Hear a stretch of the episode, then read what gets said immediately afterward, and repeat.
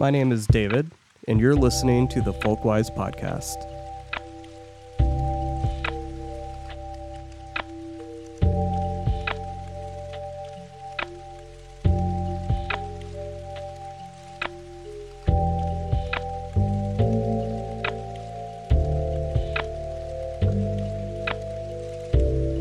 So I know it seems silly to be celebrating already, but hey, we're on episode two. Do you know how many podcasts there are in the world with only one episode? Yeah, I don't either, but I'm guessing it's a big number.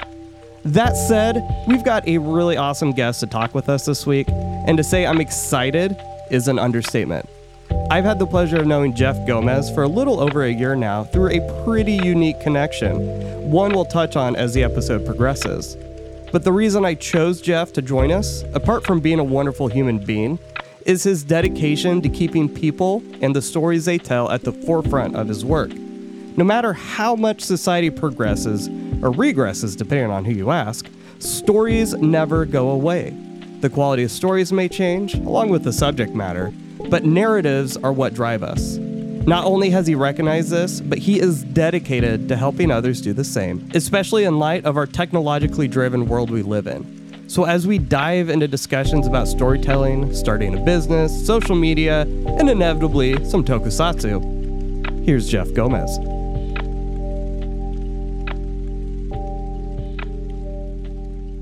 Thanks for joining the Joe. I already screwed up. Thanks for joining the Joe. See, I can't even say Joe. Uh, wow. Okay. Thanks for joining the show, Jeff. All right, David. So good to be here. Thank you. Thank you for joining us. How is your day going so far? We haven't had a chance to really talk because we had some technical difficulties coming into this.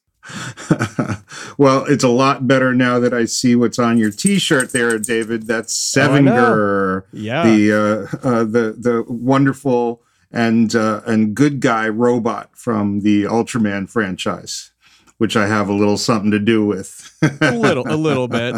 I don't know if you noticed. I actually stole some of uh, my son's vinyls back there. I think I've got Ultraman Noah. There's uh, Baltan, and then Black King, and it's an Alien Metron hanging back there. Wow! Just, thought it'd be nice to put on the video for the minor clips we're going to be adding. Well, that's but, great. Ultraman Noah is a deep cut, so oh, now I know. I know you're a real fan you know, and it was just announced the other day that Nexus is finally coming out on DVD, and I am very, very, very excited for that one. That's uh I think like number two for me after Mebius. So he's he's super cool. But uh obviously this could devolve into an Ultraman podcast very quickly. That's not why we have Jeff on the show. Um, but again, thank you so much for joining. Uh, for people who haven't checked out our show before, this is the Folkwise podcast. Our focus with the show is as software engineers. We want to have conversations about technology and, more importantly, the humans behind and using the technology. Uh, as a company, that is our first and foremost priority is to make sure that everything we are designing is with people in mind. And we're excited to talk about people with Jeff. So, if you wouldn't mind, give us kind of a you know that that broad, uh, not so deep story, because then we're to dive in more about like Starlight Runner, Transmedia, stuff like that. Sure. Um, well, um, uh, I, am a child of the uh, the 70s and 80s. Um, I, I, grew up at a time where, um, uh, you know, being a fan of fantasy and science fiction was still a little bit, uh, you know, uh, frowned upon, and um, and so as a kind of local nerd and Flushing, Queens. I um I didn't have you know uh, many people to to connect with. Um, my my outlet were things like Dungeons and Dragons, and um, uh, and and then one day I I encountered um, a uh, a trash eighty, a, a computer that yeah. um, uh, could be somehow bound up through a telephone line to connect you with other people. And, and so um, this realization that you could play a game like Dungeons and Dragons, which involved uh, the creation of fantasy worlds with other people who lived miles and miles away from you, that blew me away. You know, um, uh, this notion that uh, we can combine our minds through wires mm-hmm. um, uh, to to create something amongst ourselves. Um, uh, you know, would one day I felt at that time. This was in the very early 1980s. Uh, one day would uh, enable us to use video and images and um, uh, our voices, um, our avatars to create um, uh, entire uh, fantasy worlds that were capable of traversing multiple media. Um, it all came together for me back then, and and um, it's been, you know, climbing a ladder mm-hmm. in in terms of my career to try and uh, and and figure out how to get that done. Yeah, I and that's what's so crazy, right? Because even being born in the very late '80s, like I had about eight months worth of the 80s to put, you know, to my name. And, but even then, you know, like we grew up and obviously the internet and computers were around, but it still was not as ubiquitous as it would be towards the end of the 90s. That's and right. I just, I, I, I can't help but look back and be like, I mean, obviously you were, you were, uh, more aware of it than I was, but I had no idea what was to come, right? For me, the internet was simply just a way to go on and like I, there's this story I just in the back of my head I just remember my my mom of all people started watching South Park and she thought it was the funniest thing in the world and she's like, "Davey, I want you to go on the computer and download some uh, sound clips for me." And I'm like, "What?" I'm like 7 at this point, just absolutely confused. But that was about as much as I had thought about the internet as like a way to go on and download a sound clip here and there. Uh, and then obviously we're looking at what we're doing right now. We are seeing each other online. We're recording a podcast, uh, talking about the way that technology is shaping our life. It's just a conversation I never would have dreamt of years ago. Let me tell you something about about that South Park. Um, uh, that that was the first video meme that that started to kind of move around uh, the internet. You know, um, it, it, was it was still the relatively early 1990s, right? Mm-hmm. And um, uh, the fact that people were figuring out how to send that thing to each other because it was kind of big at, at the time. Yeah. Um, uh, you know, in terms of how many megabytes it was. Um, mm-hmm. you, you know, it, it convinced me that video would be a thing you, know, um, and um, and it allowed me to go to my bosses at uh, Acclaim Comics and and say, hey, can can we put some video on on the website with some backstory to the comic books and video games that I was producing and developing? You know, I never let That's go of the nerd thing. I just managed to figure out how to make money from it. Right. And uh, and and they said, well, as long as it doesn't cost us anything. and um, and that's what we did. So the, these little rotating uh, gifs and and, mm-hmm. um, uh, and, and some lore backstory to the the stuff that I was uh, producing in the comics and the games was so popular the the website would would crash uh, uh, for for Acclaim. Probably and, didn't um, take much back then. No, it didn't. Well, I mean, there were thousands though, thousands of hits yeah. Um, yeah. Uh, would would would throw it down, and um, uh, that's when I knew I was onto something. That's when I mm-hmm. knew that the internet would play a role in something called transmedia storytelling. Uh, the, this notion that we could ke- tell stories in concerted fashions across multiple media, mm-hmm. and um, and that they can be enjoyed collectively by fans. Yeah, and obviously you you jumped right into what I wanted to talk about because before we get into Starlight Runner and what you're doing now, I mean, this fascination and this dedication to story doesn't just happen in a vacuum, right? Something must have happened. You must have been cultivated and developed in a way growing up to care the way that you do. And I've got to ask, I mean, does Joseph Campbell come into play at all here? uh, or is it just kind of like, because I mean, you know, a lot of people I feel like didn't even know who Joseph Campbell was until George Lucas brought him up, right? And was like, hey, like I pretty much dedicate all my Star Wars stuff, apart from taking ideas from Dune, you know, like, hey, I'm I'm indebted to Joseph Campbell. I feel like that really popularized him. So like what was it for you that made you so dedicated to telling stories? That's a, a great question. You know, um, the the enchantment uh, uh, that that gripped me when I was reading a great book or watching um, uh, you know, one of those early proto Japanese animes like uh, Speed Racer or oh yeah, Marine Boy or a Gigantor. Um, uh, y- you know, they they were convincing. You know, mm-hmm. I, I, lived a life where you know uh, it was pretty rough for me as a kid. Um, uh, you know, I I grew up largely alone. Um, uh, we didn't have much money. Um, escape was important to me yeah. but uh, my brain would take apart what it is that was being shown to me. And if the story was flimsy, if it didn't stand up to my scrutiny, my questions, it was disappointing. Mm-hmm.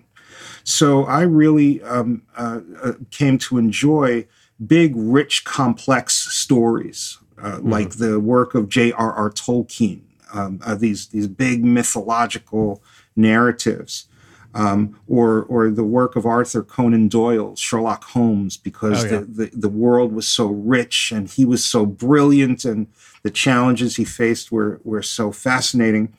Um, uh, you know, so um, little by little, um, I, I wanted, I had to figure out what I was going to do, what what was interesting to me, and I, a lot of my friends they would like rattle off sports statistics or you know or yeah. or talk to me about car engines you know?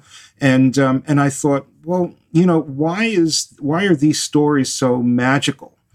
What mm-hmm. did they do to convince me? You know so I started asking questions of these narratives. And what I learned uh, David was that there is a um, a, a, a, a construction to them there, there's a, a, kind of science, a craft to being able to create story.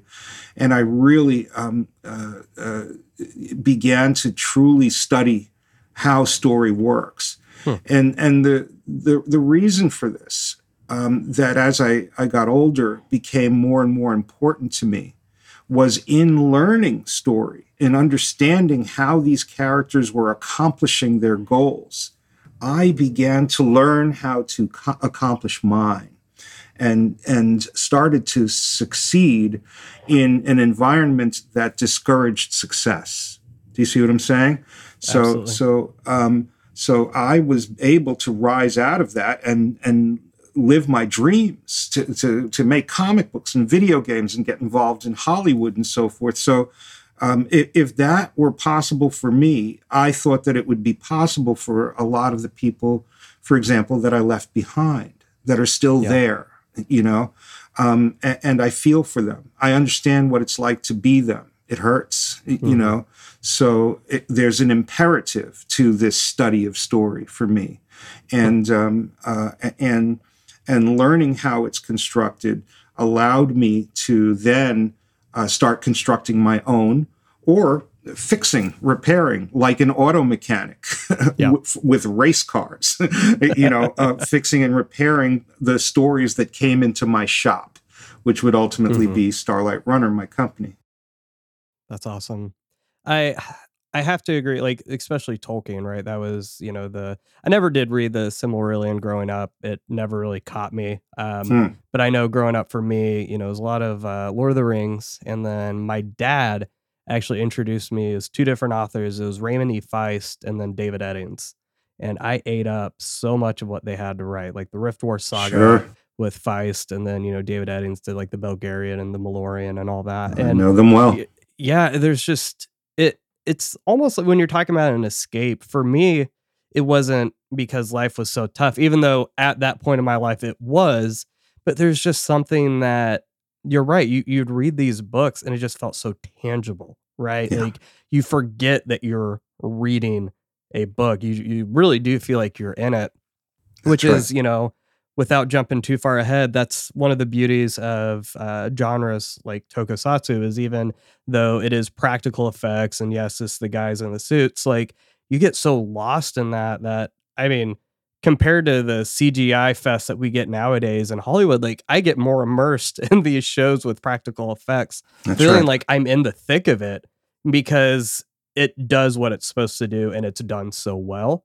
Um, yes so yeah, that's how I felt. I just uh, actually read the Dune series here beginning of the year. I never actually went through it until the movie. And I can't say it about every book, but the first few, like I just yeah, I felt myself so immersed in it. Like it was just I I don't get that too often anymore. So it was nice to kind of like feel like I was my 13 year old self again, reading, you know, Feist and Eddings for the first time, Tolkien for the first time, being like, wow, okay, this is what a story can really do. That's right. You know? Absolutely. So you got involved in comics, video games, uh, crashing your employer's websites with traffic, but this idea about transmedia and then Starlight Runner, when did it click to you that maybe there's a way to have these stories not be confined to one media? Because I do think, you know, we're seeing that blow up now, but knowing you and knowing your story, like you had your finger on the pulse way before that. So like how did you know this was coming down the pipeline and what were what were kind of the steps that you took to be ahead of the curve? There were uh, two factors um, that contributed to this. Um, one was um, that if I loved something, I, I wanted to uh, be surrounded by it. I wanted to to have it more than once a year or once every few years, right? So mm-hmm. um, uh, if I loved Godzilla, there were lots of Godzilla movies, you know, yep. and and they'd come around every so often um, on TV, you know, maybe mm-hmm. a few times a year. Or, or, once in a while they'd even hit the movie theaters right um, that was awesome destroy all monsters on the big screen right um, yeah. uh, the, the problem was there was very little um, uh, else uh, for it. So there was the occasional monster magazine that would have an article about uh, Godzilla. Um, mm-hmm. Uh, and, and, then there would be like the articles, the little ads in the TV guide that I'd cut out. You know, it was so precious to me that a, a, a thumbnail sized photo of Godzilla was something to be treasured, right? Well, and you're lucky that they even had the plot right in those summaries. They wouldn't even spell the uh, monster. Not often. Not often. Exactly. Like, do you remember that infamous? It was that Godzilla book. It was white and orange. I don't remember who wrote it, but I remember reading it as a kid and you can find it on eBay for hundreds of dollars because of how inaccurate it is. It has become like this collectible, but like back then, that's all you had, so you would eat it all up, right? You're like, I'm, I'm absolutely anything. That's right. That's right. And and um, and even when the uh, licensing uh, aspect of a property was successful, like Planet of the Apes, right? Planet mm-hmm. of the Apes had novels. They it had a, a cartoon series. There were uh, action figures for Mego, yep. right? And and, um, uh, and, and so uh, I, I, ate all that stuff up and thought about how those movies were interlinked and how the TV series had something to do with the movies. It really didn't. It was a, like a different timeline. and then the cartoon had dinosaurs in it, which yeah. made no sense at all. And and, um, and so that was a little frustrating. You know, mm-hmm. I had to try and do mental gymnastics in order for that universe to make sense. So that that was one uh, problem that I had mm-hmm. with uh, w- with franchise extension, so to speak, right? Uh, but then I would enjoy uh, a Japanese uh, content, right? But but uh, ja- the Japanese had a name for it. It was called media mix uh, so that was uh, one character or story world. Um, mm-hmm. But there would be a TV series, there would be a prequel series, there would be a feature film, all yep. based in the same universe, but kind of loosely connected you know, because each medium would do a reinterpretation of the story or or tell a different story about a side character that somewhat contradicted the events of the movie and, and so forth. And they didn't care because they were uh, oriented toward the storyteller. So this is mm-hmm. my version of the story or my version of this character. And that, that was celebrated. That was a good thing. And so they called it media mix. So, m- my take on these two kinds of approaches to storytelling was what if we could have a universe that would be persistent across different media? What if it were the same universe, but we were uh, um, uh, learning different stories on the different media platforms, and those stories would play to the strengths of that platform. And hmm. so that's what I started experimenting with in the 90s with uh, Magic the Gathering. Um, uh, I was asked to help the uh, people who created that the trading card game uh, with the universe that tied all those cards together. And um, uh, I was working with Acclaim uh, Entertainment, and we licensed Magic to do comic books, video games, and uh, uh, web content. That's and awesome. I des- I designed it. Basically, I drew a lot from my own Dungeons and Dragons universe, which is awesome. what a fantasy come like true! Everybody's dream. Yeah. Oh my awesome. god! um, and, and um, uh, I tied all those cards together, and the result um, was um, a, a story that if you were a fan and paying attention, they were all interconnected. The, the mm-hmm. games, the comics, the website, um, uh, you know, uh, were connected, and and the core of that um, uh, uh, uh, communication was in the relationship that I built with fans. Mm-hmm. So uh, it, whenever a fan emailed me, which was still a new thing back then, and, and I just let everyone have my email address because I'm crazy, um, I, would talk to them. I'd say, "So what do you think? So what's yeah. you know? Uh, uh, let's talk about the lore." And, and, stuff like that. And they went nuts. They went crazy. They loved it so much. Oh my God, the storyteller is actually talking to me. Um, and, and that relationship created, helped to create these ardent fans Hmm. And those fans, you know, uh, uh, hang out to this day talking about uh, those those old stories. Yeah. Um, uh, so the the it all fell into place for me when I understood that transmedia storytelling involves an architecture for dialogue. Um, hmm. That that the storyteller was not just responsible for communicating the story, but for looking into the eyes of the audience and engaging them and, and making sure that they felt validated and celebrated for participating in the story world.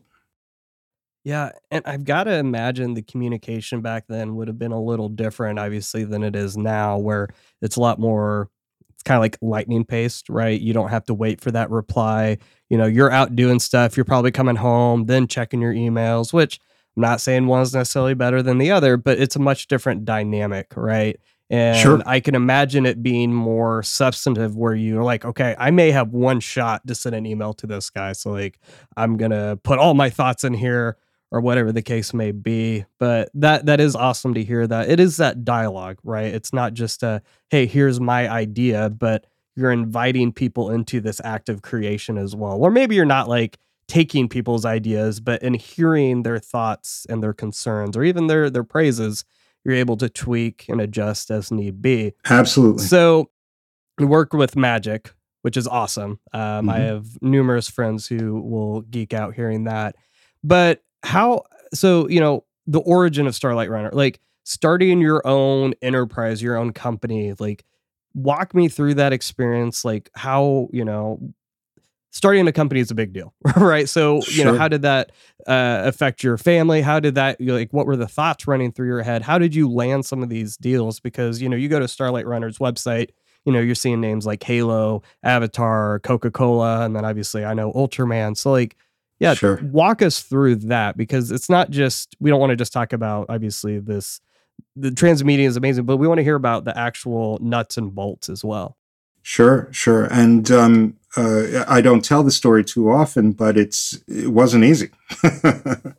um, so what had happened was we're in the late 1990s, and um, uh, I, I, did uh, a Turok Dinosaur Hunter uh, for the Nintendo 64. Oh, I see yes, you you recognize yes. the name.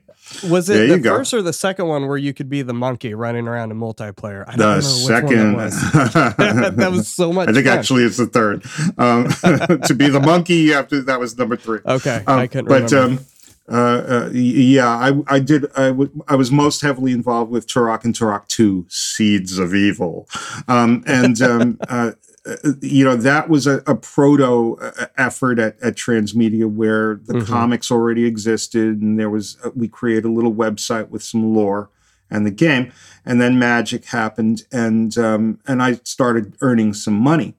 Um, uh, so at, at, that point, um, I wanted to uh, become, you know, try my hand at filmmaking. Uh, so I I used my money, which was not smart, to to make a movie. Okay. um, and uh, it was called Red Light August, and and um, it, it cost a lot more money than I thought it would. I feel like that's the uh, trend, right? It never is under budget. That that was it was shot in 35 millimeter. Um, oh, uh, awesome. you know, and the DP was the uh, Derek Wan who had shot um, uh, some of the Jet Li films in Hong Kong. Oh, he, he came awesome. over to to uh, the United States and shot my film. It was uh, beautiful to look at, uh, you know. But um, it took a long time to make, and and the everything we gambled everything on showing it at the um, in Park City during the Sundance Film Festival. It, it didn't mm-hmm. make it into Sundance, but there are a lot of other festivals going on at the same time, and um, and somebody cool saw it. Uh, the um, uh, uh, a, a, new um, uh, agency in Hollywood, and um, and they loved it and asked me to come to uh, Los Angeles to uh, become a, a filmmaker and um, awesome. that was uh, uh, uh, incredible. And I flew straight to LA and immediately got a crash course in the horrors of Hollywood. Um, so, um, you know, I it was going to be impossible to do anything that I really wanted to do. Yeah. Um, uh, but I became intrigued by some of the um, uh, technology plays that were going on at the time in Los Angeles, and um, and felt that some people were missing the mark as far as as the internet was concerned. Mm-hmm. Uh, everyone was trying to copy uh, Napster, oh, yeah, you know, yeah. um, and I knew that was not going to uh, work. Um, and, uh, so um, so I, I kept advocating for web-based experiences. Uh, um, I felt we could create these kinds of Dungeons and Dragons style games uh, hmm. interacting between ourselves and and the audience and and have participative narratives these kind of mm. collective journey uh, uh, uh, storylines and um, uh, everyone thought I was crazy, like out of my mind, um, uh, I, until I came across one group that that said, you know what, that's kind of interesting. We're going to invest, you know, in your endeavor. Um, so I, I said, well, invest. Why don't, why don't you build it and I'll just come and work it? And, and they were like, it doesn't work that way. You know, you're the one with the plan. the You've idea, developed right? software before. Um, uh, you know, you have the intellectual property that can work. You have story mm-hmm. worlds in, in your mind. So you have to do it. Um, uh, and that involved forming a, a company and taking mm-hmm. on venture capital. Um, that was not an easy thing to do because I I didn't I, I had no education in business mm-hmm. and finance, um, but I had a tremendous uh, support system. So so my wife and and friends said go do it and yeah. and then pay us and we'll be your employees. um, and I did, uh, and. Yeah. Um, and they gave us the money, and we started to build the software that could have made that happen, proprietary uh, uh, software. And we were um, ready to launch our demo uh, in September of 2001. Mm-hmm. Um, and then we could not because my office was located in downtown Manhattan uh, in September of 2001. Oh. and oh, yeah. um, and on September 14th, 2001, um, my financiers said, you know what? We're not going to do this anymore. And, um, and we were stuck. Um, you know, uh, I had spent everything. Yeah. Uh, we uh, we were in an office that needed to be, you know, the, the rent needed to still be paid, and mm-hmm. um, uh, and the world had completely changed in an instant. and it was super super tough. Yeah, I, I was thinking, I was like, the date made sense. But I was like, oh, you're in California? Nope. You're No. in Manhattan. I'm a New York boy. Oh, hmm Yeah. Yeah. Um, you know, uh, what what I did was I, I told everybody, hold on as long as you can. Let's figure this out. And um, um, and and I said to to my team, we have to stop for a minute and and help the city, help people, Yeah. um, uh, especially children. Uh, I had been a school teacher, and um, and you know how I feel about the power of story. Mhm. And I knew quickly that what could happen here was that um, uh, fear can turn into anger, and um, and that we could uh, become a polarized people, and um, and it, we can fall into eternal war, and that has an impact on children. So. Um, uh, I called the Board of Education and said, you know, Starlight Runner at your service. And Mhm. because I had been a teacher, they called us in. And we did a tour of elementary schools uh, and junior high schools across the city to talk about story and to talk about optimism and, um, and how uh, our stories and our diversity uh, will uh, see us through this uh, crisis. Um, and um, uh, that was wonderful. It was uh, heart wrenching because some of those Mhm. children had lost family members uh, at 9 11 at the ground zero. Um, but you know what? Um, uh, a journalist uh, wrote a story about what we were doing. Um, And uh, a, a, a woman, an executive at Mattel, uh, read the story because it got picked up uh, by the Associated Press Yeah. and uh, she called the office and and said, uh, I, "I'm looking for Gomez." and and, uh, and she it turns out she was one of my old bosses at Acclaim. And Oh, she man. said, "We have this thing called Hot Wheels. Um, so can you do for Hot Wheels what you did for Turok?" it's the 35th anniversary of Hot Wheels coming up uh, you know, uh, and and, um, and boy, it saved our bacon. Uh, That's the- awesome. The, the, the team got together, and we began to practice for the first time in a concerted fashion with a Mhm. very large company, transmedia storytelling around the Hot Wheels brand, and that was our first, uh, uh, you know, implementation at uh, at Starlight Runner. We we have not stopped working since. Yeah. So yeah, that's interesting because I do remember seeing something on the website about Hot Wheels, but again, that wouldn't really be like in my head the first thing I would think about when it comes to transmedia. But I do remember, I think it was in the late '90s. It was like Hot Wheels Turbo Racing. As I was looking, I remember that game.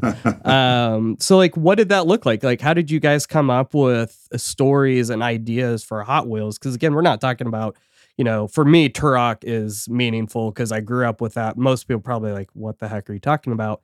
Uh, but what about, I mean, like, you know, Halo and Avatar? Like, obviously, people know there's a story behind those, but Hot Wheels, I mean, that was just something I grew up playing with on the tracks and all that. So, how did you come up with something engaging and meaningful here? um, the uh, what what occurred with Mattel became the prototype for how we deal with all uh, intellectual property. Um, uh, Hot Wheels, uh, first and foremost, in the eyes of Mattel uh, uh, as a toy company, was a brand. Okay, so the first question we asked is, what is the meaning of this brand? What is the difference between Hot Wheels toys and I don't know, Matchbox, Johnny Yep. Lightning, Corgi. What's the difference? And and guess what? There is a difference. You know, there's an attitude. You know, in fact, there were um, uh, uh, four signi- signifier words: speed, power, performance, and attitude. Uh, a Hot Wheels car is almost a magical thing. It defies the laws of physics, right? It, it goes on those crazy tracks and, and so forth. There's something unique about a Hot Wheels car. and um, and so the story that needs to be told about those cars, um, uh, you know, needed to reflect that essence, uh, right? Mm-hmm. And um, and from there, it was a confluence of of two things. Um, one was where are we um, as a world, as a planet? It's 2002. There's a problem here. So that's where I come in as an author. You know, mm. um, uh, the problem that needs to be addressed is we are used to wanting to be the winner of our race. Um, but we need to be a team. Mm-hmm. you know, and there's they wanted 30 six cars to be in the story. so I had a big team. Uh, no, to, you didn't have a Lightning and McQueen to lean on no, uh, but we created our own uh, guy, Vert Wheeler. And um, awesome. and and then all of the the cars. This would be the story of of a race that mm-hmm. became mm-hmm. a, a, unified uh, bunch of people trying to solve a problem together. Um, hmm. and um, and uh, and that was so that was the the the the big picture theme, right? And then the um, uh, the, the more um, uh, uh, subtle and, and personal uh, uh, theme w- would be, um, you know, based on my fantasy of of what it'd be like to race around the world. So I was inspired by Speed Racer and by um, uh, you know, uh, crazy tracks going through all these realms and, and different uh, fantastical settings that were like the toys and, and, and so forth. And, um, and I just pitched the whole thing to Mattel and they said, wow, okay. And, and, and, and, and, and then uh, my understanding of technology kicked in. And I said, you know, we don't just have to do comics and website stuff. Mm-hmm you have um, a uh, animation company that makes Barbie videos, huh. you know, and yeah. so we could do Hot Wheels cartoons.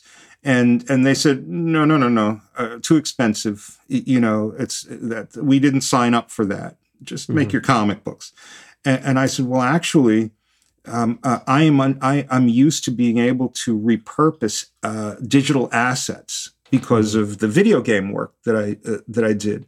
All, all, mainframe entertainment has to do is show me a list of established assets, and I'll build the Hot Wheels universe out of those assets. All they'll have to do is give them a paint job, and and uh, and you can have a cartoon for you know a third of the price that you usually pay for doing one from scratch. And mm-hmm. they said we'll take one of those. and suddenly I was writing and, and producing uh, an animated series. Wow. That's crazy.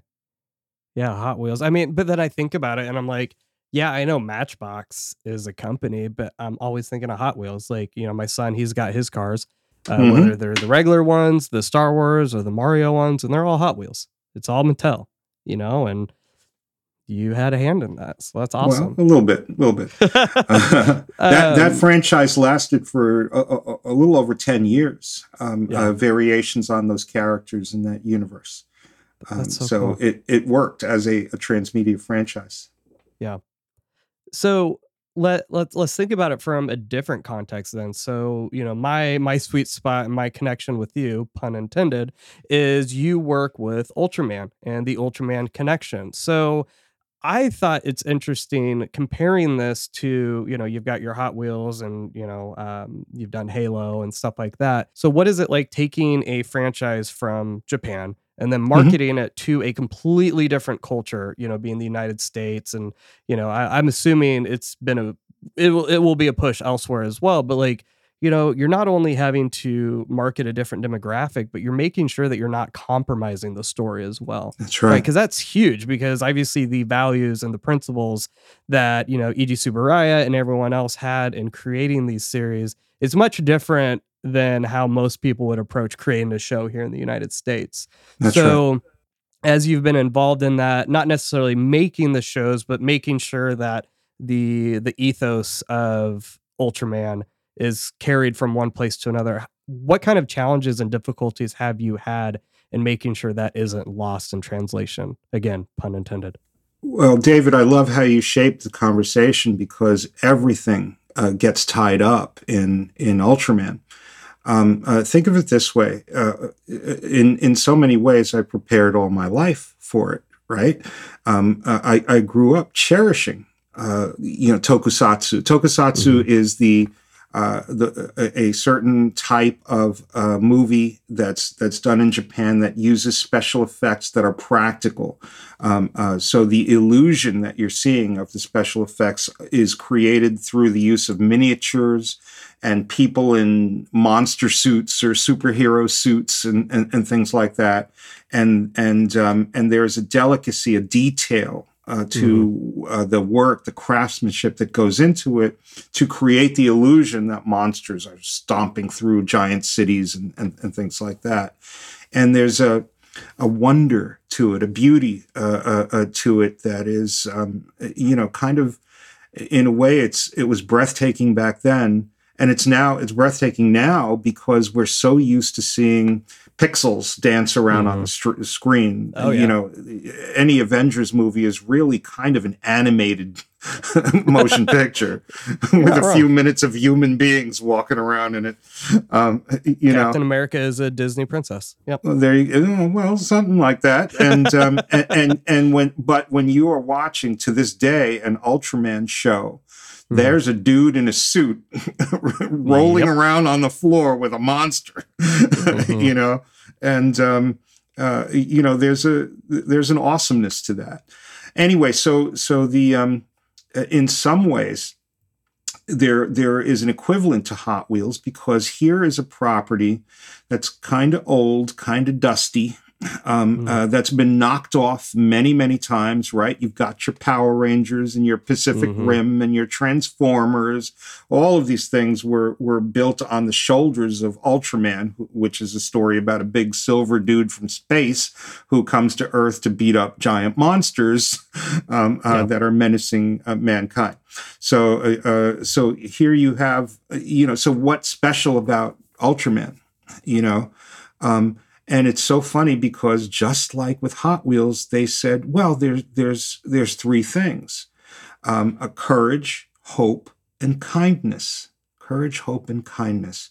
Three words, and and I'm like, well, um, uh, I could have guessed, uh, uh and and that's that you know in in the in in leveraging the opportunity because of, they invited me to Japan, but they didn't give me the job. I had to earn yeah. the job once oh, I got yeah. there, you know, um, and, uh, and, uh, you know, so I was able to, to take my adoration for the, the concept, uh, but turn my expertise mm-hmm. on the concept. So, so what a delight to be able to look at my favorite, one of my favorite things in the universe and and apply my trade to it and and take it apart gently uh, see that there is courage hope and kindness in it but also to be able to show Tsuburaya look how special this is. Look mm-hmm. how unique this is. Ultraman is an evergreen brand in japan for a reason. There are elements of, of ultraman which are which make him like Spider-Man or Superman, uh, you know, a timeless uh, a character there. What if we were able to take that essence and cause it to resonate? Remember what I talked mm-hmm. told you about with regard to Hot Wheels and resonating with the times and, and so forth. Uh, uh, let's let Ultraman resonate with the uh, with the world as it is today which sure needs a lot of courage, hope, and kindness. that's for sure. Um, uh, and and it's and have its cosmology uh, adapted to a contemporary sensibility, and you're going to have something wonderful and unique. Um, and um, and they said, "Wow, okay, give it a shot, Gomez." uh, and uh, and of course, the first people we went to uh, from there was Marvel Comics because mm-hmm. the editor in chief, CB Cebulski, um, loved uh, Tokusatsu, and um, and he loved uh, uh, my take on on it, and said, "Let's make some comic books." Um, once Marvel says yes, everything else gets a little bit easier, uh, and some deals were made with Netflix, and yeah. Um, and suddenly Ultraman is a, a, a global pop culture phenomena. Yeah, it's it's absolutely ridiculous to me that I can go to Target now and find Ultraman stuff, and I'm like, Super what is awesome. going on here? What is going on here? but but let me tell you the the architecture for dialogue the, the- you know the, bec- uh, uh, uh, hollywood doesn't let us do it that much you know Mhm. they go ah fans they let leave them alone they're off on their own it can only be trouble Yeah. dealing with fans the japanese didn't mind uh, our Mhm. our ability to reach out to fans so i i formed a company called iceberg theory which is a Yep. kind of sister company to starlight runner um, and um, and they created uh, these virtual events and Mhm. and these um, uh, live stream uh, uh, shows that uh, fans can come to to actually talk and interact directly with the stars of the show. Uh, and to watch uh, a, a stage fight between So the ultras and, and the kaiju, and uh, and just have terrific fun and talk to each other and talk to me Mhm. and um, uh, and they there's a deep affection in, in that fan base, uh, which has helped to light up uh, uh, thousands and then th- tens of thousands and now millions of fans. Yeah. Um, uh, so again, those were techniques that were born out of email around Mhm. Turok and Magic the Gathering. And um, and now they're being used to um uh, to light the fire for an entire uh, global entertainment franchise. It's it's interesting you mention the difference between like Hollywood and interacting with fans compared to uh like Tsuburaya or uh, Toho, for example, because I think back to like a lot of the Godzilla films towards the 70s and 80s, they would Mm. get scripts from fans, right? They would have contests to be like, who would come up with this script and they would use it and they would bring people on. And like, that's just something you would never hear about here, right? I just, I, if, no. if it happens, you don't hear about it at all. Sure. Um, so I kind of wanted to touch on a little bit about film before we get into technology and social media and close it out. Sure. But so it, it's kind of together here because I I do think there is some some overlap. I've thought about there's just a change in storytelling. So from being a musician, I have noticed that the way songs are written it appeals to the streaming demographic, right? You want to hook the person in the first five ten seconds because you know that's about as much attention span as you've got before they're going to move on to the next track if they don't like it, Yeah. right? And I feel like movies and TV shows now that streaming has become the go-to way to you know, release everything. I feel like maybe storytelling is changing there, at least in the West. I'm thinking about like you look at like Ultraman, for example, going back, like I feel like it's the same show it's been since you know, there's there's variations, but I don't ever I haven't seen a major shift there. But you know, you're looking at, for example, you know, like Stranger Things, right? That came out season four. And it whether it's good or bad, you have episodes that are two hours long. You mm, Yep. wouldn't have that on a normal TV syndication route where you have not. everything based off of okay, the commercial breaks and everything. You it, you were tied to that format again sure. for better or for worse. But I, I, I ran into a quote that you shared on LinkedIn and it, it stuck with me because of the CERN word.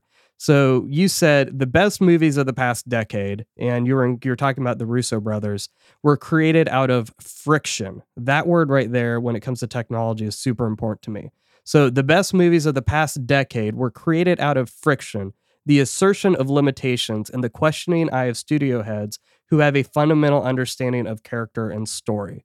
So, my question for you is Do you think the removal of limitations, whether it's the set 23 minute episode structure that we've had, or 47 or whatever it is for an hour long Mhm. episode, or not having to worry about releasing to theaters or whatever, how do you feel like that's changed storytelling? Because I kind of agree with you. You talked about The Gray Man, where I didn't bother watching that, but even just reading cursory reviews, I'm like, compared to, for example, Prey that just came out recently, there's there's no comparison in regards to what Dan Trachtenberg has in mind for telling a story compared to what we're getting, it seems like incessantly from Netflix and Hulu and everyone else. Wow, that is a specific question, man. Thank you, David. That's awesome. Uh, uh, you know, uh, it, it's um, uh, it's something I've given a lot of thought to.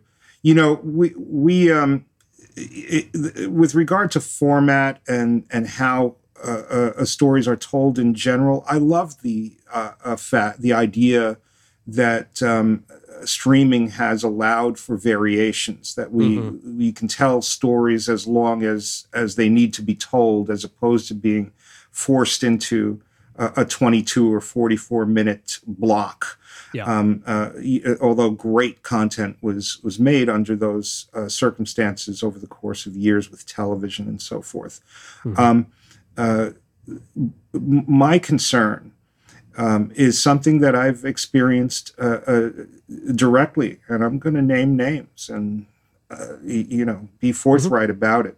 There was a time where um, uh, the comic book company I worked for um, was was given a cash infusion, and the edict was go out and get the best uh, artists and writers you can to reboot the Valiant universe.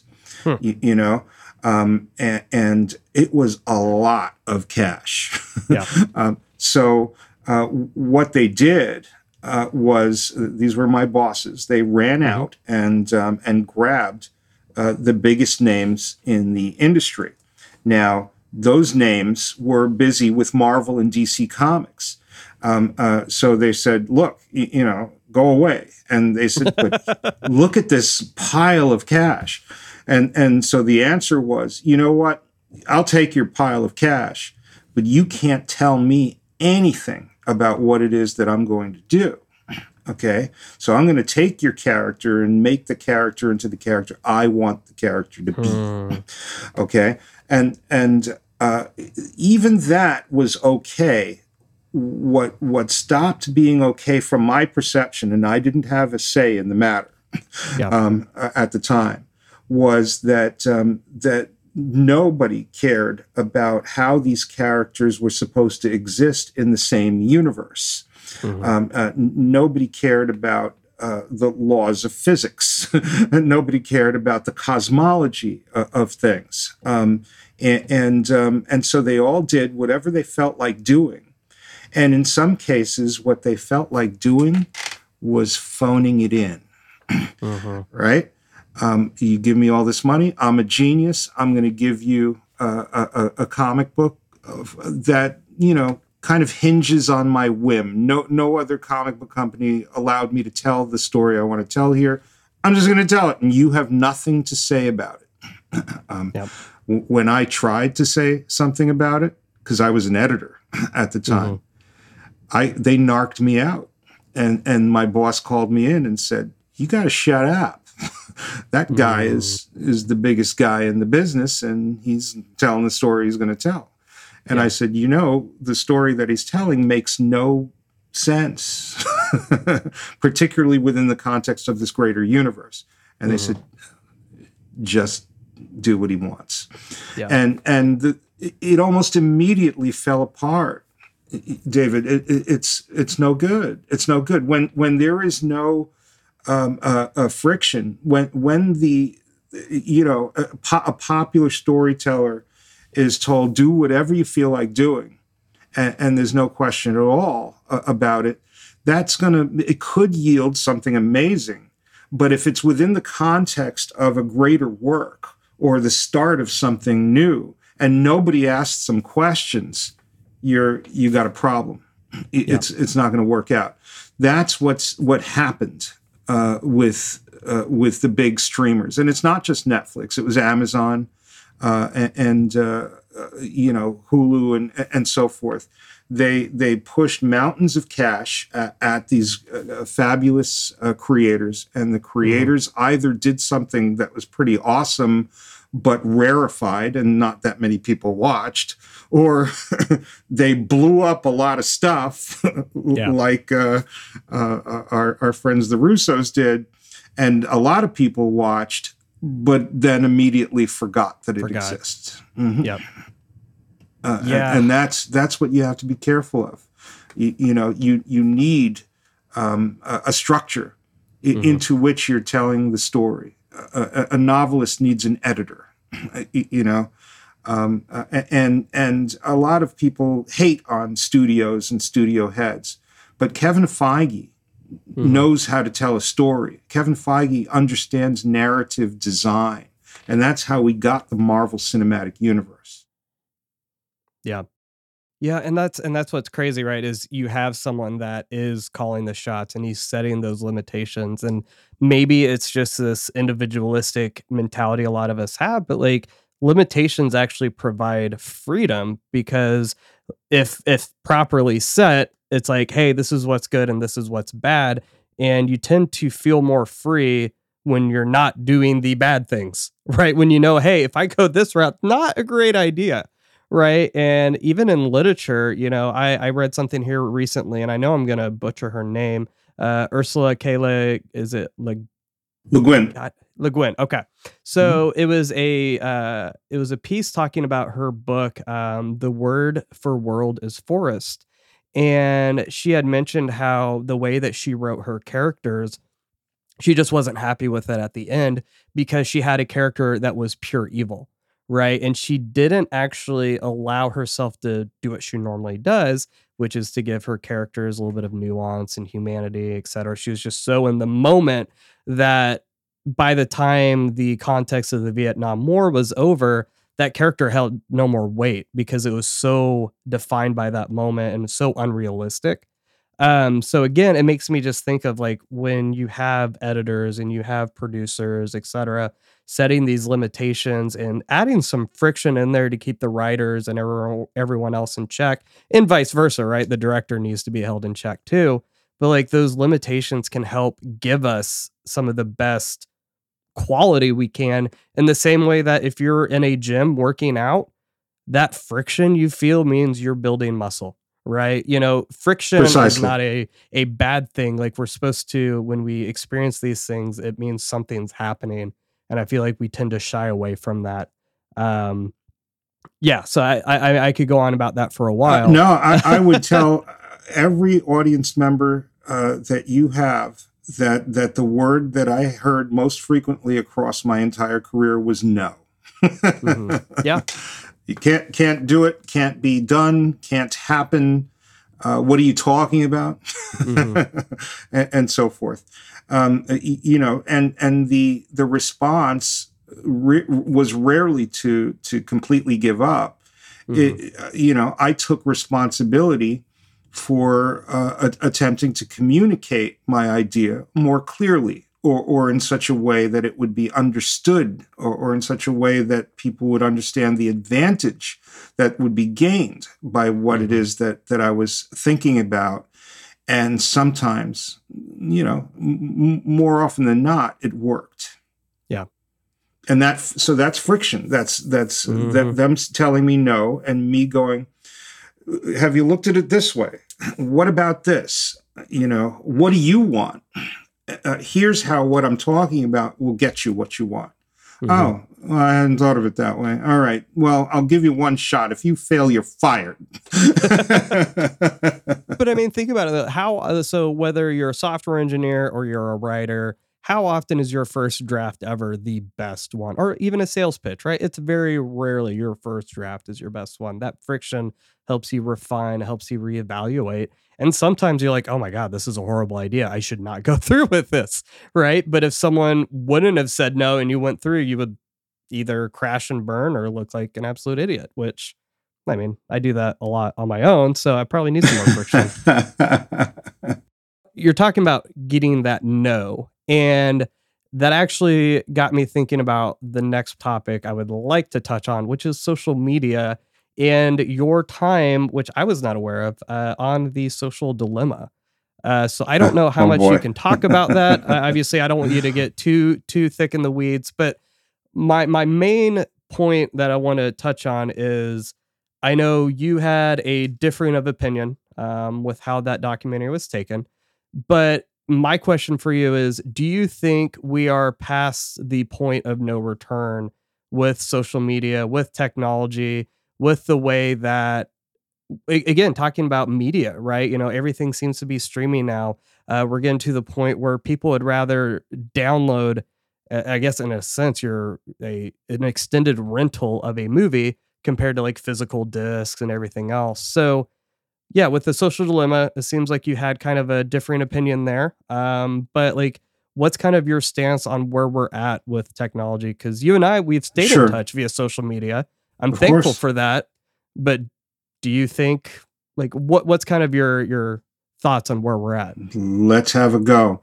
Um, it, it, it's um, look, uh, you know, um, the the development of social media played into my hopes and dreams for how uh, uh, humanity can be interconnected um, uh, dating back to that tragedy, if you remember. Mm-hmm. So, um, uh, so I was happy, and and there were indications uh, relatively early on that um, uh, that positive things can happen, whether they were AOL chat rooms where you can get together with like-minded fetishists, I guess, or um, or or later on when um, when you had the Arab Spring, you know, yeah, um, yeah. and um, uh, I was hugely encouraged by that. Uh, I was warned by people like my one of my creative partners, Fabian Nicieza, who is a cynic, said, "You know, humanity is going to find a way to screw this up." and I said, "No, no, you know, it's it's it's wonderful. It's it's good." They screwed it up. Um, uh, so you know, but what um, what happened is that um, it became uh, a, a, narrative. Uh, uh, you know, a narrative was something that we used to lean back and enjoy. Y- mm-hmm. You know, uh, we didn't have the capability to uh, broadcast our personal stories. And, and what what turned out to happen was, in effect, this this kind of hero's journey uh, mentality. Um, you, you, have, um, uh, uh, uh, uh you know, I'd studied Joseph Campbell since even before George Lucas popularized mm-hmm. the. He's like a he was a, a researcher into mythology and had come up with the uh, notion of the monomyth, uh, yeah. uh, the the hero's journey, um, and uh, discussed it on Bill Moyers in, in 1980.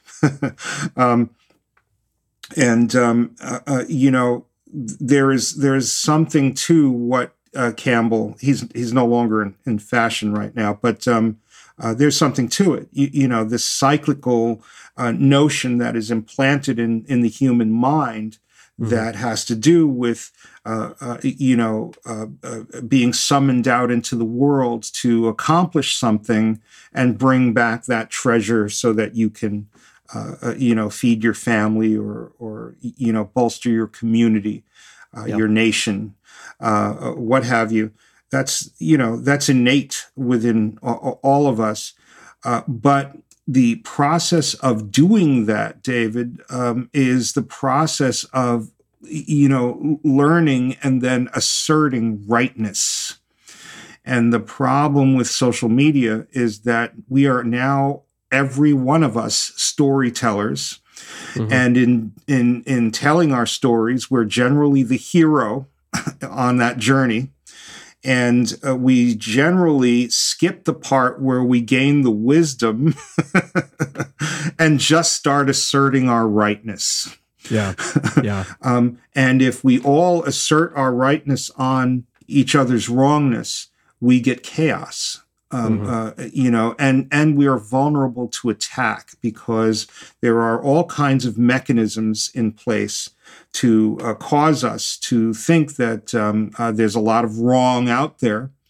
Um, and, um, uh, you know, a lot of that is illusory and, um, and it, it's fracturing us, it's, it's breaking us apart. Um, I started talking with a group of people that included Tristan Harris uh, mm-hmm. Uh, uh, some years back about this problem and about the fact that it, it's a genuine danger um, it could lead to polarization. It could cause violence between people, uh, you know, even within the same country. Um, and um, uh, uh, Tristan and I uh, talked a lot about that. He uh, felt that Facebook was just you know terrible. It was mm-hmm. it was uh, super bad, and um, and he made a, a documentary uh, called The Social Dilemma, which uh, I think to this day is on Netflix.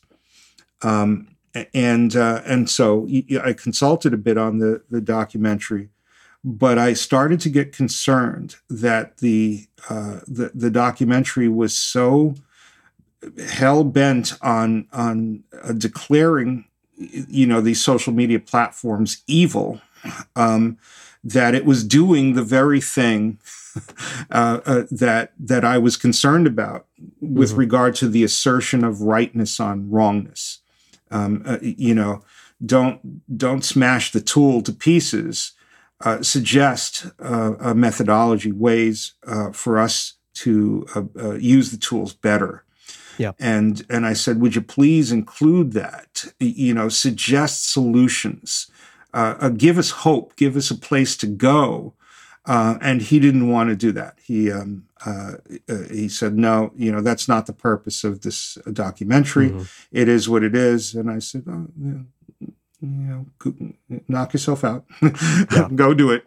Um, you, know, and it it has done a, lot of good. I, I think mm-hmm. we, I just that's it's not my way. Uh, if yeah. I'm going to point out a problem, it behooves me to suggest either suggest a solution or or call for mm-hmm. a solution by the audience, by by the people that I'm telling the story to, uh, yeah. inclusive of Mark Zuckerberg um, and uh, and the other people who are running these social media uh, platforms. Does that make sense?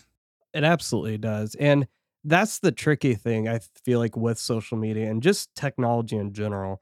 You know, I, I, try to have that conversation on my LinkedIn pretty regularly, just this idea of a tool is not just a tool, right? You know, we think about like, you know, for example, a scythe. This is something I've seen in a lot of writing here recently where people would be like, well, yeah, a scythe is just a tool, but I'm like, it's a physical activity right? It's a very specific way of gathering grass and hay and whatnot. And mm-hmm. um, and as these tools have been replaced, there are things that happen to us as well, including a lack of activity, right? So now, you know, you could harvest the hay and whatnot, and you're sitting in a tractor and you're doing your own thing. And not only have you removed yourself from the physical activity, but now you're actually potentially causing damage to the land because of the tires, the oil, and everything else. So it's not like this inherent one to one, oh, nothing's changed. So I say that because talking about social media reform is super tough. You know, you have people like Nicholas Carr. He had a piece on the New Atlantis here earlier this year. Uh, he tried to present some ideas. Uh, I've got a book on my bookshelf I'm looking at right now by a guy named Chris Bail called Breaking the Social Media Prism. You know, mm. he hmm. tried to talk about uh, the polarization. Um, I mean, people are just writing book after book after book, you know, TED Talk after TED Talk. And it's it's hard to figure out what to do because like you and I have talked about elsewhere, like you can't put the genie back in the bottle right? I mean, you know, you have Marshall McLuhan, you know, back in the 60s was talking about the global village. You know, he's talked about how, you know, after a century of electric technology, we have extended our central nervous system itself in a global embrace, abolishing both space and time as far as our planet is concerned. You know, that was back in 64 in his book, sure. Understanding Media. You know, that idea of a central nervous system, like to go back that's just such a painful image, right? Of rewiring your nervous system. Yes, it's not yes. easy. So I guess my my uh, how I'd like to close out here is what what suggestions do you have for people whether you know because obviously you're running your business and you're staying involved in the ultraman community you know online social media all hmm. this stuff so like what have you done to help curtail some of those negative effects that are unfortunately baked into how uh, these websites are now. And even maybe in a moment of vulnerability, sharing like things that you've noticed, maybe people have had to point out to you, but like taking those steps to rectify it. Cause, you know, at the end of the day, like the most important thing to you is your family and your, your, your, you know, the people who are very tangible there. And sure. I, I get concerned when I see people that their lives deteriorate because of what they do online, right? Whether it's how much time they spend online, the fighting that they have, all that stuff. And I think we all kind of need that gut check at this point in our lives. So any advice you have would be awesome. um, look, um, you know, the a, a, part of what I do is is um, is to think about the impact of story on the world, and um, and once in a while, story does something good. Um, we we um, uh, we decide that um, uh, too many people are dying in car crashes, so we start telling mm-hmm. stories across multiple media about using our safety belts, right? Um, uh, you know, uh, cigarettes have been curtailed by telling stories in all kinds of different ways uh, about the the dangers of, of cigarettes. Uh, entire our society, uh, I credit Norman Lear, the um, uh, the guy who made a bunch of comedies in the early 1970s, All in the Family, Good Times, Maude, mm-hmm. The Jeffersons, with with creating a, a bunch of TV shows that that uh, allowed for uh, uh, you know funny but pointed discussions about social ills, um, mm-hmm. racism and and uh, uh, sexism, uh, feminism as a positive. Um, you know, th- that was that allowed for us to start talking about those things when they were really kind of not allowed. You know, they were verboten in, in, in polite society. So, um, you know, we um, were obliged to uh, uh, to tell these stories and, um, and and keep it going. So so when when it's when it's my turn uh, to uh, to do something, I, I sometimes consult with uh, with governments uh, about um, the implementation of narratives that are unifying and progressive you know, mm-hmm. how can we push back at corruption, at crime, at violence? How can we um, uh, uh, uh, create reconciliation so that mm. people who have been alienated from the rest of society uh, can, you know, work better uh, with it, become more successful, uh, either within it or beside it, in some cases, yeah. it, you know. Um, and um, and what I've learned was that it, it does me no good to uh, uh, sit down and start arguing with with somebody with the uh, with oppositional thoughts. Mm-hmm. You know, um, uh, so the the the the trick I've learned is uh, is the same trick that got me uh, from no to yes, which is so. what are what are you interested in? What are your underlying values? What is, what is your brand essence, David? you know, give me those three words, those three or yeah, four right. words, right? Because once I know those words, I can speak to those which I agree with. Everybody agrees with with certain underlying fundamental values, certain deep rooted desires. Mm-hmm. You know, um, uh, uh, so instead of fighting you I, I'm going to invite you to join me to head there.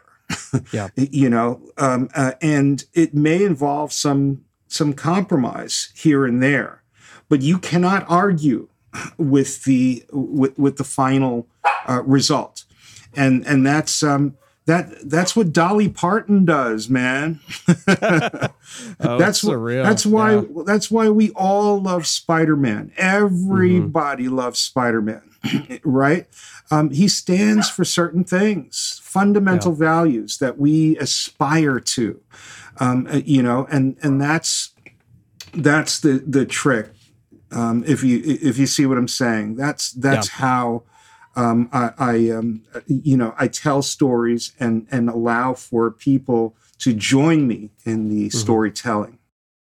Yeah, that and that's so good. I just I know personally the difficulty of doing that with social media is I, I think about it this way. So I would talk to you right now in a way that's different than I talk to my wife, then I talk to my son, then I talk to my mm-hmm. daughter. And it's not that I'm being a different person. It's just you're talking to people differently because we play roles. People, we, we, yeah, it's natural. Mm-hmm. It is. So then it's like, how do you talk to potentially ten thousand people when you have a social media profile with that many people reading because you're definitely not going to be able it, it- you know you can't address every single person individually Nope. right and sometimes i feel like we don't think about it like that. We're just like this is me and if you don't like it i'm like there is such thing as tact and gracefulness you know? Yeah sometimes you got to leave that behind but i also think not so much on social media but that is the difficulty is knowing how to properly utilize that voice.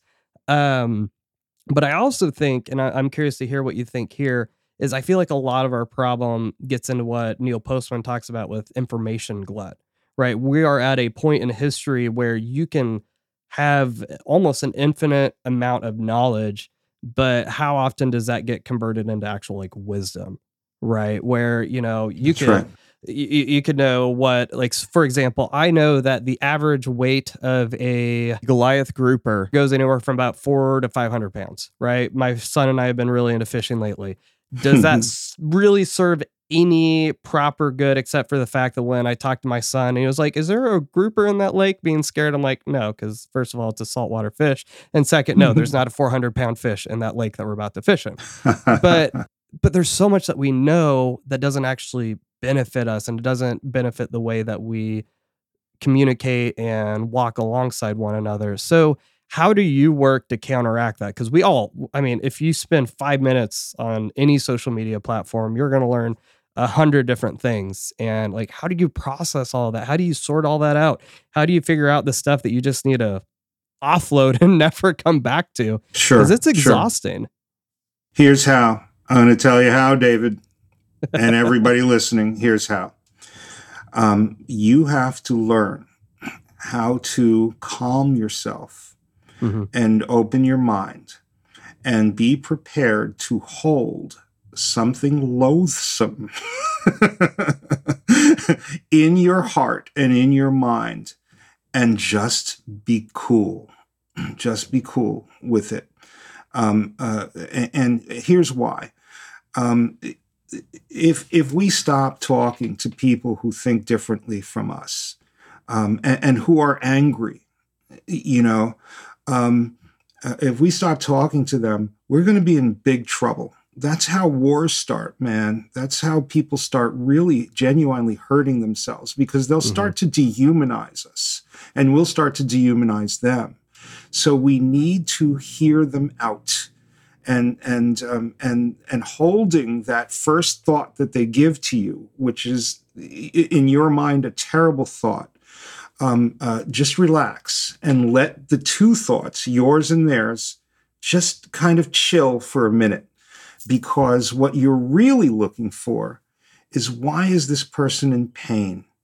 What is what what do they think there is being taken away from them? What is the scarcity element that is in their their hearts and minds? Because if we can address that, if we can understand why, um, uh, we can diffuse the the anger uh, and and address um, uh, the the reality of the situation. Sometimes we can't, and that's okay. But Yeah. but uh, what can then happen is is that that they will acknowledge your ability to listen. Okay, a lot of my followers uh, are are uh, on on the far right, like super super far right. How is that? Um, my name is Jeff Gomez. I'm interested in what they have to say and how they're saying it and what the uh, communication is. I'm interested in learning um, what is alienating them from Disney movies uh, and uh, and and other kinds of of uh, entertainment product because that's costing my clients money or, or my partners m- money. Right? It- Yeah. You're not going to buy uh, uh, you know Marvel superhero toys because you hate Walt Disney Company because it's hyper woke and, and, and so forth. Well, what's with that? you know, how does that work? Um, uh, talk to me about that. Uh, a- and and you learn even if you walk away completely disagreeing with this person uh, and um, uh, and so forth at least you're walking away and there is tranquility and the other person at least has felt heard and Mhm. that um, uh, de-escalates uh, the, yep. the conflict. Do you see what I'm saying? Oh, absolutely. The the uh, so there's a guy named Walter Wink. He talks about the myth of redemptive violence, and this is more on a figurative sense. But yeah, it's so easy to dehumanize the people who have already tried to dehumanize us, and it's like it really doesn't work. You know, we get caught in that trap and going back and forth, and so even though I kind of had a different idea with that information glut, I think you're right because if we go on and we log on to these different sites, and I know we say it, but like if we actually viewed that person as a real person, apart from the very clear bots that are on LinkedIn and Twitter, yes. you know, like it, it does make things a lot easier. And I'll, I'll be honest, Jeff, like you're one of the few people I know that has a platform that I do I do see you doing that because it is very easy to jump on the the bandwagon of just writing people off and you know that's obviously another conversation for another time but it just it doesn't get you anywhere by doing that you you end up alienating yourself as well you know I just there's that's countless right. stories um you know uh, people people really do change uh, I'm going to drop a link in the description. Mm-hmm. One of my favorite stories is uh, about a lady named Kelly Gissendanner, And I, I, know I probably pronounced her name wrong, but she actually ended up going, uh, t- she was sentenced to death. And on death row, she ended up uh, dialoguing with a, a theologian and mm. Jurgen Moltmann and ended up being life changing for her. And just this, the whole story is absolutely beautiful. Wow. It just makes me think like, how many people in our lives like you know we're we're seeing this microcosm of who they are at this very moment but like we have no idea who they're going to be in you know five five minutes five months five years and yes. trying to temper that it's it's tough but i feel like that's going to be the the way forward if we're going to keep doing this global network. A hundred percent. And David, my my last thought on this subject is that we do need to acknowledge um, uh, uh how wonderful social media has been in mm-hmm. allowing mm-hmm. for people to um, uh, be overt about fundamentals of identity. Um, uh, mm-hmm. uh, so we, are having people who would ordinarily harbor secrets and um, uh, and and uh, be afraid of their own uh, aspects of identity, um, or or feel shame or or feel isolated. Um, we we also are are allowing for people who are neurodiverse, and mm-hmm. some of the people I get into tiffs with. I, I, don't realize that they're neurodiverse until yeah. late in the game, and right, I go, oh, invested of course, of course. Um, now, now it makes sense, um, and um, and then it, it, enables you to uh, address them in different ways that that are far more effective, uh, and and that's a that's a new uh, uh, uh communication form uh, uh, David, that we're going to start seeing how to communicate with the neurodiverse and allow mm-hmm. for them to participate in ways that are going to make the world better. Uh, yeah. Because uh, they they may have some kind of affliction or, or disorder, but they also see the world in entirely uh, novel ways uh, that can actually be pretty helpful mm-hmm. for us all. So you know that's um, a, a, a, great aspect of potential that's yet uh, not fully explored. That's so awesome. That's uh, yeah, I feel like that is a wonderful place to leave it. Um, before we end though, I've got a pop quiz for you. Uh oh. Do you know the original five Ultra O's? Oh, or if you know the if you know the the newer one too, I know there's like the 2021 and then the 2011 one. Yes. Uh, oh my god, I, I, I could not rattle them off uh, without uh, looking at I a browser. so I want to share some context here. So we've talked about Ultraman, um, but in the original series, I I don't remember was it Return of Ultraman that that I think yeah, I think it was Return of Ultraman where that really became defined thing. But these yes. are five oaths or things that these kids would recite, uh, apparently taught by Ultraman, but it was just kind of a way to try to instill some morals and uh, values into the kids. And it's super cute. The first one is I will not go to school on an empty stomach. Uh, number two is I will air my laundry when the weather is good. Number three is I will watch out for cars when watching the street. Or crossing the street, I guess. Um, which you know, in context, in the '60s and '70s Japan, like cars were absolute horror for kids. um, number four, I will not rely on others. And number five, my personal favorite, I will play and run around barefoot. And I just, just something about that. It was just I. Uh, I, I remember I think it was the first episode of Mebius where he walks up and they just start shouting the Ultra Os and it's just it just there's a I've got a very but the, you know you're you're illustrating um, uh, the the term for for this is the Sabido method S A B I D O and, and that is the infusion of of life lessons uh, wisdom into um, uh, entertainment content um, uh, with with some purpose. And and look how wonderful that is. It's so charming and and um, uh, you know um, you know affecting. Mm-hmm. And uh, and I love how the oaths have been updated over the course yep. of, of time, and um, and it speaks to everything that we've been uh, speaking to uh, during this uh, wonderful podcast. Awesome. Well, Jeff, as always, it is a pleasure speaking with you. Uh, so normally I would link people to your social media, but being anti, no. Um, so where where can people find you? Where can they get in touch with you if they've got questions to ask? Uh, sure. You know, I'll make sure to link it in the description as well. Absolutely. Um, on Twitter, I'm at Jeff underscore Gomez. Use the underscore because the other Jeff Gomez really is not happy with me. um, and um, but uh, the, the, lately Twitter has been lots of Ultraman stuff coming yeah. from me. Uh, LinkedIn is my professional uh, uh, site where I, I, do talk about some of the issues that we've discussed uh, uh, today, and um, and you can just easily find me Jeff Gomez on LinkedIn.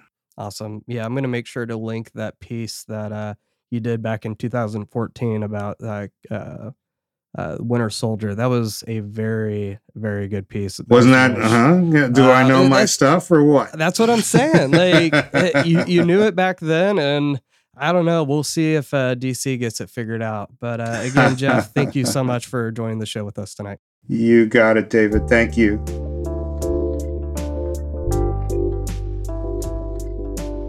Thanks again for listening. If you enjoyed this episode and want to support the show, it'd mean a lot if you could share it on social media or leave a rating and a review over at Apple Podcasts. Or if you're in the market to hire a team to bring your project to life, you can head over to folkwise.io or our LinkedIn page, which is in the episode description, and shoot us a message. We would love to talk to you. Until next time,